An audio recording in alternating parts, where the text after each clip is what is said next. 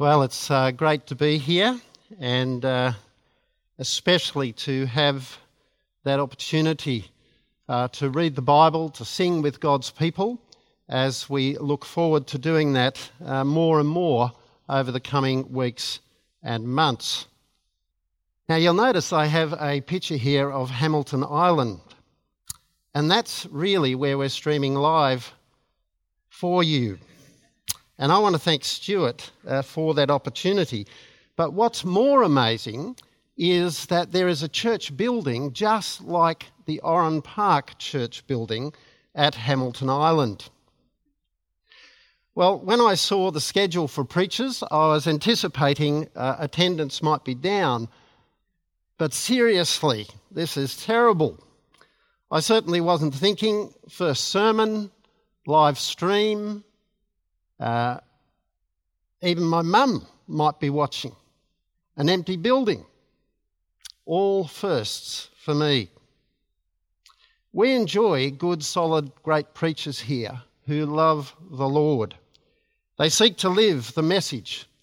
And I want to encourage you to pray for each of them as they prepare uh, during the weeks ahead. Amy, who is our admin person, shared a note with me uh, for this coming week's newsletter. And it went something like this Honorary Pastor Steve spoke briefly, much to the delight of the church. Well, church, let's see what happens. Business as usual is what's happening. Whenever we open God's word, when it's read to us, uh, when we have it preached, uh, we are to listen to Him and uh, it's no different under the present circumstances. From quarantines and isolations all over the shop, to hysteria, fear, so called un Australian behaviour, tears, utter confusion, border closures, at time chaos, to the Prime Minister constantly being on the TV asking for order measured responses, calm, care, and concern. And then there's nations, billions of people, folk all over the world under the pump, and many millions who don't even know what's going on. It's all happening. Has anyone ever seen anything like this? A lot has been made of the Aussie spirit of care and share with the fires and drought, and indeed we've seen lots of heroism and sacrifices, even at the cost of people's lives. It's clear that with the ever increasing rules concerning COVID 19, social distancing, and isolation, that it will become difficult for us to care for one another and bear one another's burdens even one's own family. I mean, for me personally, I'm in social isolation, if you will, from my seven grandchildren for maybe six months or even longer. My mum, some immediate family members in Queensland. I have two ill, uh, Ill uncles. Um, you know, the list goes on. But how much more heartbreaking is it for millions of others Australians, for people overseas, and so on. Nevertheless, as believers on the Lord Jesus Christ, the King of Kings and Lord of Lords, we can walk this crisis with confidence and hope. Why? Well, last week, Stuart spoke about how to survive in a coronavirus filled world. And as we looked at Jonah in the Bible, he placed before us new patterns, new priorities, new preventions. Not so much to do with the physical dimension of life, but to do with our spiritual walk as Christ's apprentices. We need to keep trusting, to keep knowing that Christ rose from the dead, that he's defeated our greatest enemy.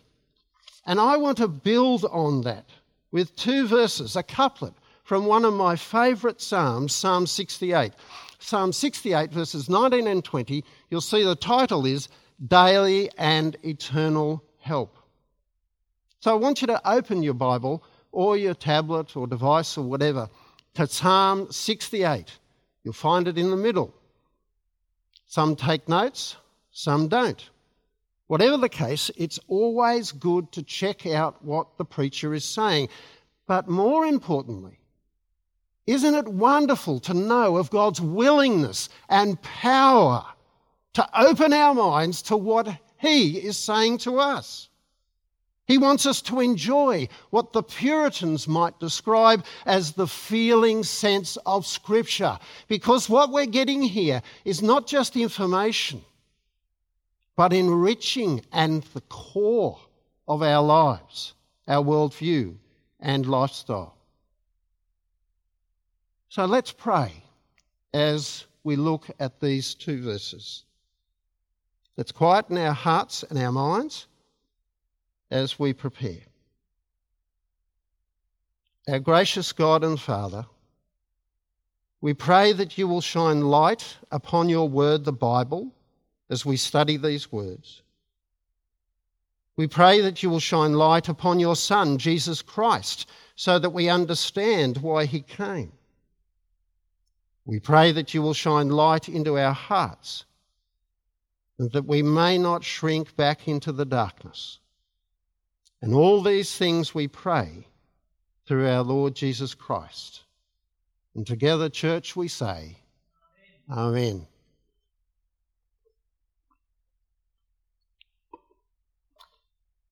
I guess most of us will know the footprint story. It's printed on posters, um, bookmarks. Uh, you'll find it in psychologists' rooms and even in hospitals. There's the lovely beach scene with footprints on the sand. In essence, it's the story of a man who looks back over his life and he sees his life as a long walk on the beach with God. Sometimes two sets of footprints. But then in the darkest and saddest times, there's only one set of footprints. And naturally, he questions the Lord about this. Lord, you said that once I decided to follow you, you'd walk with me all the way. But I've noticed that during the low times in my life, there's only one set of footprints. You've disappeared. You've abandoned me. The Lord replies, My precious child, I would never leave you. During those tough times, when you see only one set of footprints, it was then that I carried you. Well, that leads well into David's words in Psalm 68. Our couplet this morning is verses 19 to 20, and it says, Praise be to the Lord our God, to God our Saviour, who daily bears our burdens. Our God is a God who saves.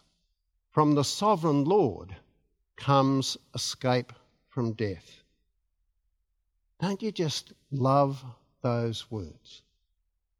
I mean, how good are they? Just wonderful. These are among some of God's great reassurance to us, words that underpin what the Lord continually reveals of Himself in the Bible from beginning to end. They really do inform our experience if we follow Jesus. Let me prove that to you. Deuteronomy chapter 1, verses 30 to 31. The Lord your God, who is going before you, will fight for you. He's not a bully, he's a warrior. He'll fight for you before your very eyes and in the wilderness. Then you saw how the Lord your God carried you as a father carries his son all the way you went until you reached this place. And then Deuteronomy 33 27. The eternal God is your refuge, and underneath is his everlasting arms. Jesus, come to me, all who are weary and burdened, and I will give you rest. Revelation. He will wipe every tear from their eyes. There'll be no more death or mourning or crying or pain, for the old order of things has passed away. He who was seated on the throne said, I am making everything new. Isn't that just wonderful?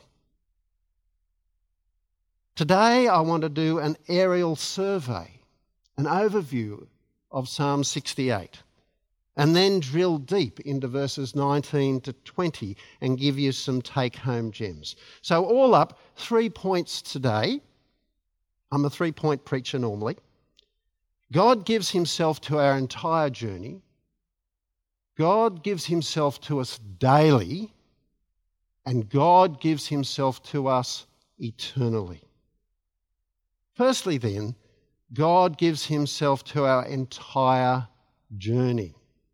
A Psalm 68 overview. 35 verses. We're not going to go through them all, I can assure you. We're going to have a drone survey. Not a dreary survey, but a drone survey.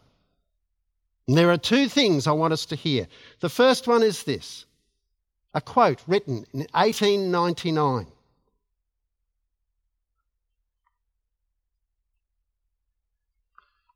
The theme of this magnificent psalm is the march of God to victory.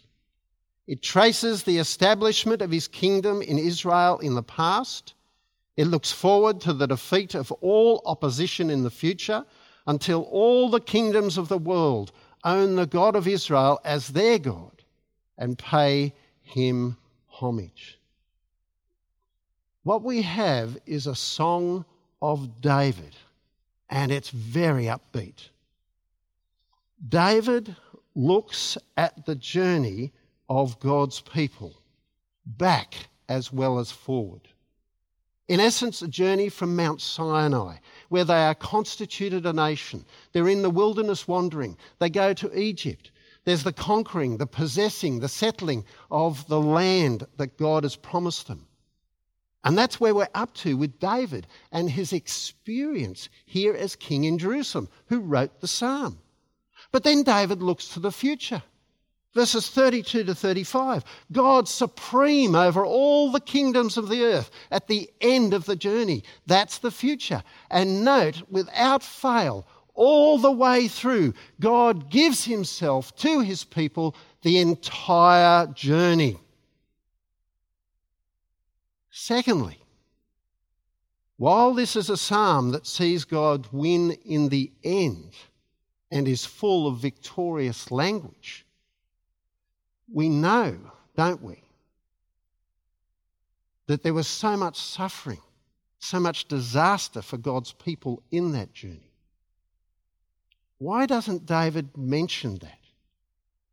Well, he does, because there's hints in these verses. Words like, look at verse 1 May God arise, may his enemies be scattered, may his foes flee before him. What about verse, verses 5 and 6?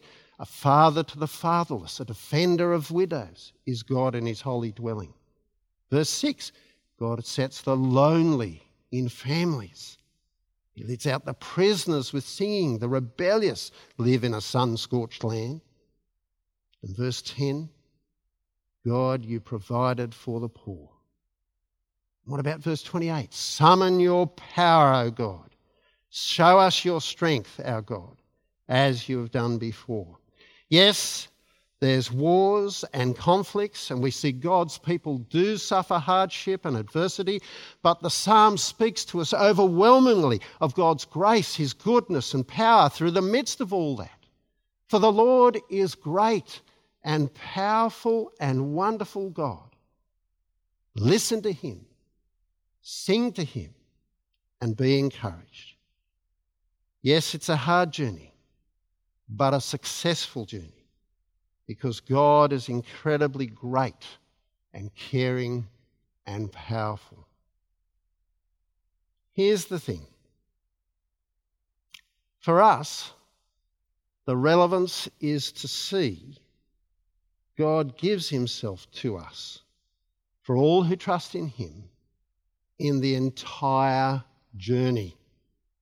And preeminently in the person and work of His Son, Jesus, and the Spirit of Jesus who is within. A while ago, I was enjoying a catch up with some guys uh, who are certainly not uh, Christian, not followers of Jesus Christ. I was uh, connecting with them. Uh, they see Christianity as a lifestyle choice. Uh, so I go to church. I might do Bible study, that sort of thing. Uh, one's into league, another one's into uh, fitness, uh, family, the men's shed, uh, the house, travel, business, uh, and the list goes on. All choices, they say, of lifestyle. But you see, Christianity is 24 7. It's much more than simply a lifestyle choice. Here's a quote from you from a friend of mine Christianity is a full time following of Jesus. There must be many people who say, I couldn't possibly come to church because I'm not prepared to give up an hour once a week. And unfortunately, there are many Christians who now think like this. But God doesn't want you to give up an hour a week. He wants you to give up 24 hours a day. And the paradox is when you give to the Lord Jesus Christ every hour of every day, you are more liberated than to hanging onto it for yourself. There's some Christian grit to chew over, isn't there?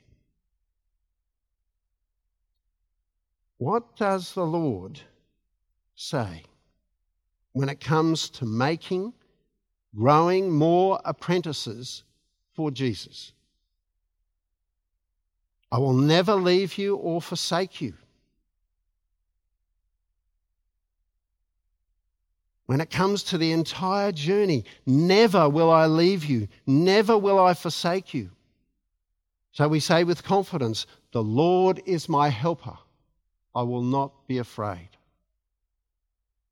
When you arrive on the last day and you go safely through the gates of heaven, what does that actually prove? It proves that you have not been abandoned any day. Let me say that again. If you arrive on the last day, it proves that you've not been abandoned on any day. You've been watched and guarded, sustained and provided for every day. The Lord, who has given you your physical life and your spiritual life, is watching you every day. Like the fellow in the footsteps story. We have to learn that God never forsakes us any day, but carries us on many days from the beginning of our journey when we meet Jesus at the cross to when we join Jesus in heaven when he gives us a crown. Firstly, then, God gives himself to our entire journey, beginning to end. Secondly, God gives himself to us daily. Verse 19. Praise be to the Lord, to God of our Saviour, who daily bears our burdens, or who daily bears us up. Don't you just love the thought and reality of that? I'm not sure, but maybe you're a baffled believer at the moment, wondering what's happening in God's world. You're quite scared, particularly anxious. Or at minimum, you have a heightened sense of foreboding and shock, fear about this uh, COVID 19. Where can I go out safely? The older kids perhaps show concern, feeling your feelings. They see the news. They're not going to school. Or if they're at school, there's hardly any other kids. What does this all mean? When will it all end? Is this really happening in the 21st century? First, be assured that these difficulties are not unique to you. Whether it's the burden of a new routine at home and work with the, oh, I'm going to drive myself crazy, or am I going to be paid, let alone still employed? Or already I've lost my business and I can't pay the wages. And then there's life's expenses, kids, power, food, Netflix, rent, mortgage, petrol, even the next meal. What about the balance of kids and work, family and friends in other places, borders closed overseas? Again, these difficulties, these burdens, these distresses are not unique to you. Most significantly, the burden we as a community must bear is not so much economic, social isolation and distancing, unnecessary travel and the like, although these will be crushing for many, but it's the consequences of all that. It's going to be really tough because we're made for relationships. It's part of our God made DNA. We long for people, love, and security. I mean, the nursing homes do it tough at the best of times. How hard will it be for them now? We have more people living alone in Australia than ever before. There's mental illness, chronic illness, and so on. How hard will it be now? There are more homeless, immigrants, and the list goes on. And we, all of us, are in the mix, trying to get a handle on ways forward with an ever changing situation. Oh boy, who's up for this? It's too big, and mistakes will be made as they already have. Again, Psalm 68. Praise be to the Lord, to God our Saviour, who daily bears our burdens, daily bears us up. Who's the Saviour? Listen to him again. Come to me, all who are weary and burdened, and I will give you rest. You will find rest for your souls. Again, church, how good is that? But what does that mean? I don't want these words just to flow over you the prize, God's riches for us, are in the text. That's where you'll find the treasure. Well, the Lord is the burden bearer. And this contrasts sharply with the gods of those days, which had to be carried on weary beasts and human shoulders. It's the same today. These verses, together with the words of Jesus, are so counter to our culture where the world carries its gods and indeed their burdens on their shoulders, never knowing relief, but sinking deeper and deeper under the load. The apprentice of Christ can give over the burdens completely, utterly, wholly to Jesus, whatever they may be, because he is with us daily and we can trust him. Psalm 62 Trust in him at all times, you people. Pour out your hearts to him, for God is our refuge. Is your family or your marriage struggling? Kids right off the rails? Have you a desire or emotion that you can't manage? a work colleague unbearable, are circumstances so beyond you that you're not coping? Well, it seems to me that you could possibly do with some help, especially now that COVID 19 has ramped up the pressure a thousandfold. God gives Himself to us daily. He listens to us, watches us, He sustains us, provides, and protects us. Now, I simply want to share one more thing here under this particular heading. If this Jesus, who is our Saviour, is able to handle our greatest burden, which is our sin and guilt, then we can be absolutely sure that He can handle these other smaller burdens. Now, I'm not being flippant here. The Bible makes it very clear that we cannot rescue ourselves. We cannot carry our own burden of sin. We do that, and God's judgment and condemnation will be upon us. I want to explain. You see, if you trust in Christ, God gives Himself to us daily in the person of His Son Jesus, and indeed through the Spirit of Jesus, who reminds us of who Jesus is and what He has done. As believers on the Lord Jesus, we can daily ask forgiveness for our sin. And we need to do that for the sins that we commit every day. And we know He will forgive us. But more importantly, And this shows us that this daily pardon isn't cheap forgiveness. More importantly, you see on the wretched instrument of execution, the cross, he has dealt once and for all with our sin, which caused him to be made a curse on the cross. He has dealt once and for all with the evil that provokes the severity of his wrath against us. I'm reminded of 1 Peter 3. Lovely verse. You ready? Christ died for sins once for all, the righteous for the unrighteous, that he might bring us to God. How good is that? He did that on the cross where the great exchange took place. He stood in our place. The curse of God for us on himself, the wrath of God for us on himself, while we were rescued and saved from our sins. Our greatest burden, which he lives completely, wonderfully, deliberately, forever. And so there can be no burden too heavy for Christ, for the cross is the proof. Now, there may be some here who have not yet placed their trust in that exchange that Jesus did on the cross.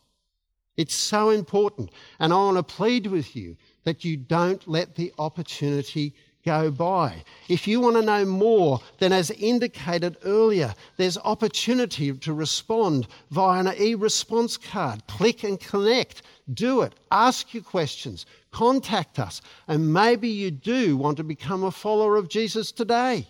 That's great. We can help you with that. Go to your Bible, most importantly. But do look at the links on our site and talk to us.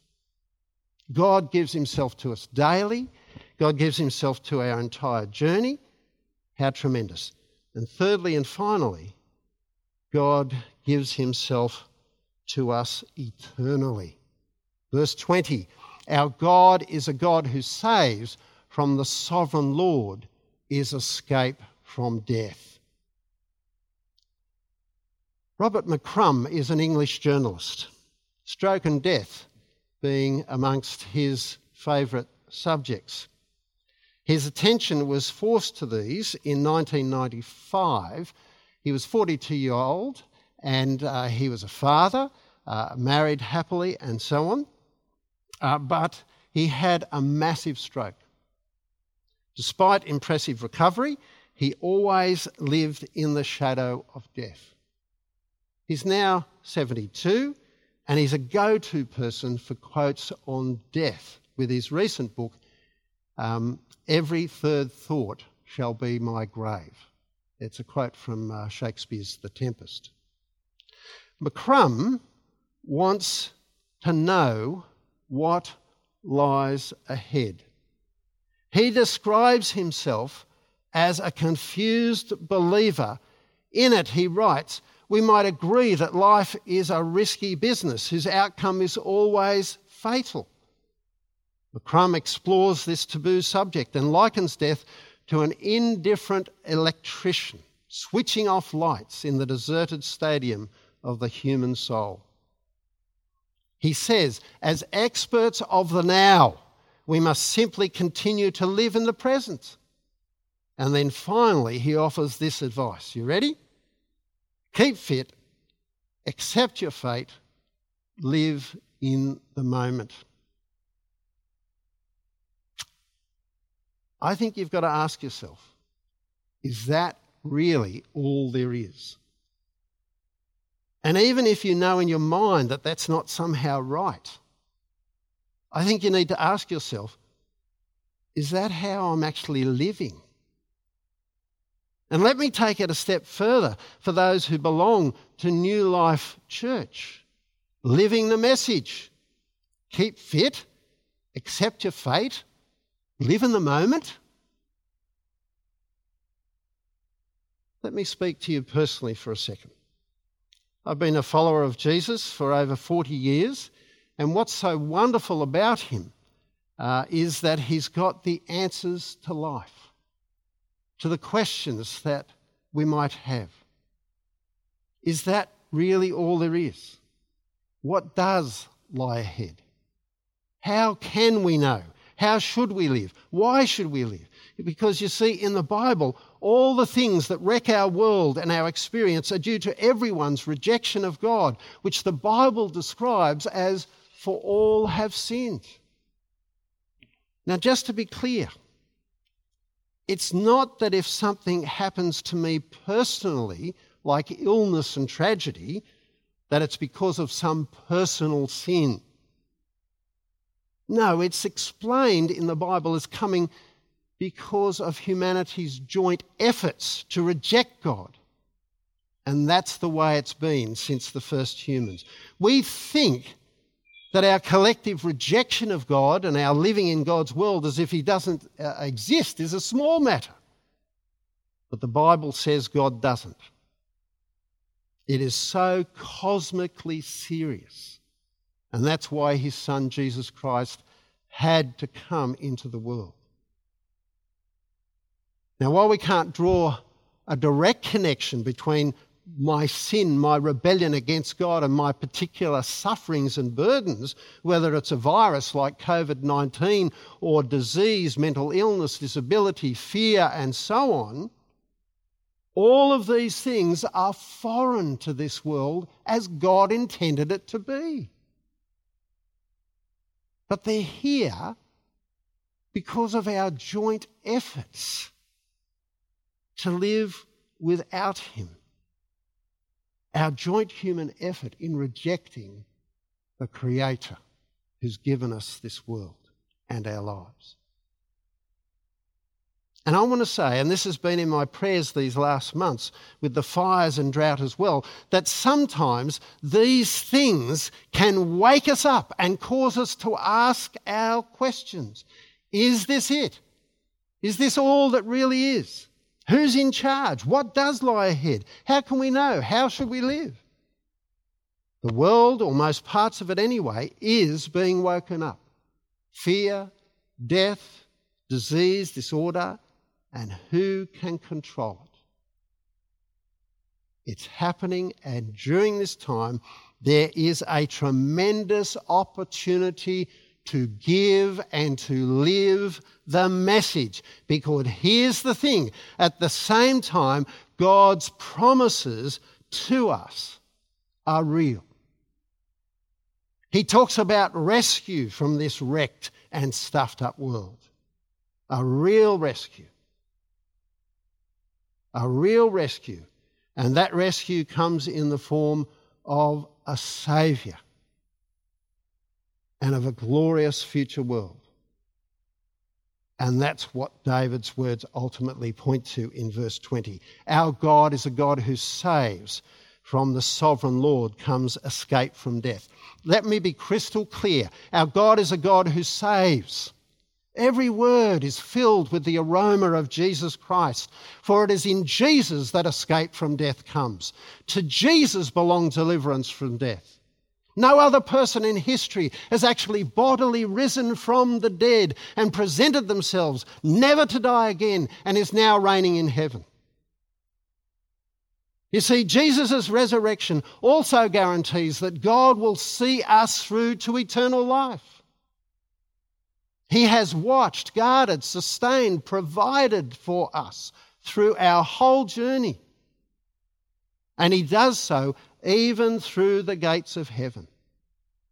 And now, further proof, due to the resurrection, that He is with us eternally as He ushers us from physical death in this world uh, to new life in the next.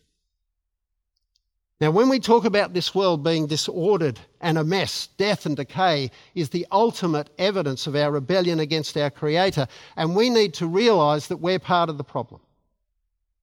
I'm not worthy to have God give Himself to me, whether in the entire journey, whether daily or eternally. I'm not worthy. You are not worthy, the Bible says. But Psalm 68 shouts out to us of the greatness, the otherness, the glory, the intimacy, the care of this God. And it reminds us of the grace and burden bearing that Jesus did for the needy and undeserving. And who are they? That's me and that's you. And we see daily the seemingly unstoppable nature of the coronavirus and its deadly consequences on the frail and vulnerable. It reminds us of a much more deadly virus in the world that deadly virus of sin that has infected every man, woman, and child, and has demonstrated impacts the very world we live in today. We see it all around us and within. And that is why the Easter message is so relevant to our world. Jesus came to be the antidote for sin. He came to be the antidote for death and Satan. He died so that we can be saved. Easter reminds us of God's love to save us from the epidemic of sin that is ultimately fatal if left untreated. Please come to Him today. Come to Him today, whether you're already His or if you're not His. For He has given Himself to us in the person of His Son, Jesus. Let's pray.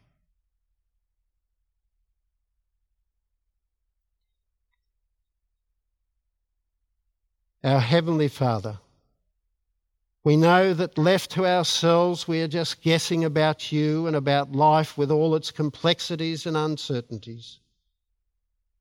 But we thank you that Jesus has made you known and gives us understanding, certainty, and hope. Thank you that He is alive and at work and with you, that He can give us life that He has taken away your curse and your wrath. We pray today that you would be at work among us so that we may know you and that life He gives. In Jesus' name, Amen.